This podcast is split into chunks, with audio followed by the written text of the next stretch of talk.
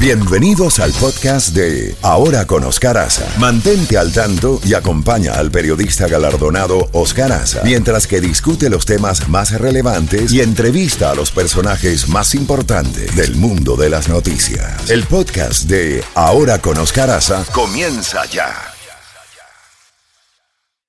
5. WCMQ FM, Hialeah, Miami. Una estación de Raúl Alarcón. Z92. Toda la música de la A a la Z. Levántate en la mañana con más música. Más noticias. Y la credibilidad de Oscar Haza. En la Z Mañana. Por Z92. A continuación, en Ahora con Oscar Haza, el análisis profundo de la realidad internacional con el doctor Ricardo Israel. Bueno, doctor Israel, bienvenido. Hoy nos encontramos con la gran crisis de Argentina. Nos encontramos con que se ha pedido 12 años de prisión por corrupción para la actual vicepresidenta Cristina Fernández, viuda de Kirchner, y dice la nota del periódico del Clarín hoy que el presidente de Argentina, Alberto Fernández, llamó por teléfono ayer por la tarde a Cristina Kirchner y la Fiscalía había pedido minutos antes 12 años de cárcel e inhabilitación perpetua contra la vicepresidenta en una causa por corrupción. De manera que esto se complica, ¿no? Buenos días. Así es, y muy buenos días. Para muchos argentinos supusieron que, por lo menos por parte de los fiscales y de la justicia, este día nunca iba a llegar. Pero evidentemente sorprende a Argentina en una crisis política y, como siempre, una crisis económica. Los peronistas han sido el partido que más ha gobernado desde el siglo XX en Argentina, y más que un partido es un movimiento. Es un movimiento que puede ir desde el liberalismo de Menem en el poder hasta el estatismo de los Kirchner, pero con una gran unidad cuando llega el momento de conservar o obtener el poder. Las crisis económicas son recurrentes en un país que alguna vez fue la economía o una de las economías más progresistas, más desarrolladas, y fue un país rico. Hoy día ya no lo es. Pero cuando el fiscal hace esta petición, uno no puede sino reflexionar que, desgraciadamente, en toda América Latina, y ayer hablábamos de Brasil, no hay un voto popular en contra de la corrupción. Tampoco ocurre en Brasil o en Chile, prácticamente en ningún país de la región. Quizás Uruguay o Costa Rica pueden ser la excepción. Pero el juicio está rodeado de muchas preguntas. Entendemos, y así lo decimos, que Cristina tiene inmunidad de arresto. Mientras tenga el cargo no puede ser detenida. También ocurrió con Menem, recordemos, que como senador evitó una ida a la cárcel en muchas ocasiones. Sí, se le puede hacer embargo de dineros, y por eso el fiscal lo pidió, y eso incluye a sus dos hijos. Máximo, como es diputado, también tiene inmunidad. El fiscal pidió actualizar el monto en que habría sido defraudado a Argentina, es decir, 995 millones de dólares, es decir, solo en este juicio, que incluye a un empresario de la provincia de Santa Cruz, de donde venía el poder de los Kirchner, es casi 1.000 millones de dólares. Cristina tiene 69 años y a partir del mes de febrero del próximo año va a tener 70, con lo que, de acuerdo a la ley argentina, puede pedir que no cumplir cárcel si es que la hay, lo cual es dudoso, y pasar la condena en su propio domicilio. Puede ser inhabilitada, pero eso no le impide postularse a cargos electivos, sí a ejecutivos, lo cual probablemente la va a llevar a no insistir en otra candidatura presidencial y a buscar una fórmula semejante a la que en definitiva, porque todos entienden que el verdadero poder es Cristina y no Alberto Fernández, no le podría, que ya la aplicó ahora, buscar al igual que Menem ser senador que presidente. Aunque ahora en Argentina... ¿Sí? Perdón, doctor Israel. Sí, no, por supuesto. Me surge una pregunta aquí. ¿Qué sucede en nuestras sociedades donde ya los temas de la corrupción, los temas de la prevaricación, los temas de lo que se conoce en el derecho penal en nuestros países como la asociación de malhechores, no son factores gravitantes o determinantes para impedir el acceso al poder? Porque realmente vemos en Argentina el caso de Cristina Fernández, viuda de Kirchner, en Brasil el de Lula, el de Colombia en el mismo Petro, en el Ecuador con Rafael Correa. En realidad, ¿qué es lo que está pasando en nuestras sociedades? Que los corruptos pueden volver al poder y hay miles y miles y miles y miles de seguidores que apoyan una especie de complicidad con estos casos específicos. ¿Qué pasó con la parte no legal, sino con la parte moral? Usted lo ha dicho. Nuestras sociedades, desgraciadamente, son sociedades en las cuales se limita la democracia a las elecciones. Y ese es un factor, pero no es el único. Somos sociedades en las cuales no hemos integrado la ética a la función de gobierno, la ética de principios, de aquello que es justo y que es inconmovible, que son pocos, pero son definitivos. No hemos logrado aislar a este tipo de delincuencia, sino que la hemos normalizado, se ha integrado.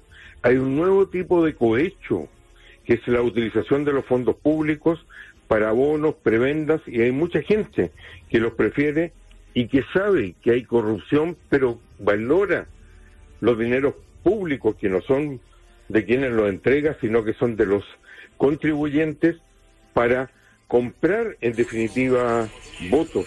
Hay una situación en la cual se ha normalizado todo este tipo de situaciones y fenómenos jurídicos y elementos jurídicos en los países que tienen una visión antigua de la democracia.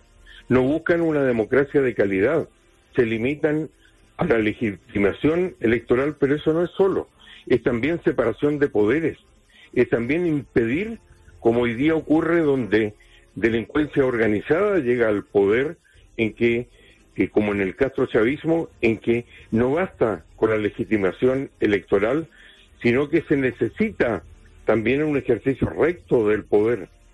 A los servidores públicos no llegan a servir a otros, sino a servirse a sí mismos, a utilizar el gobierno como un mecanismo de poder y para enriquecerse del gobierno.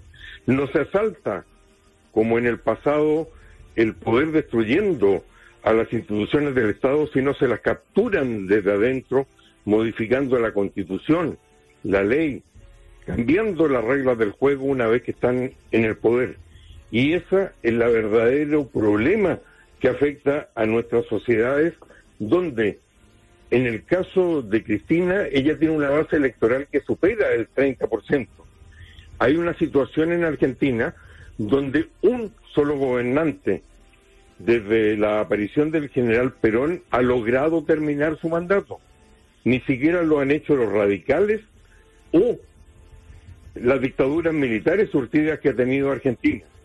Siempre han sido peronistas los que han dado estabilidad, aunque sea por estas vías y estos caminos, y también el único que logró terminar su mandato fue Mauricio Macri, a pesar de todo esto. ¿Cambiará de Argentina? No lo sabemos.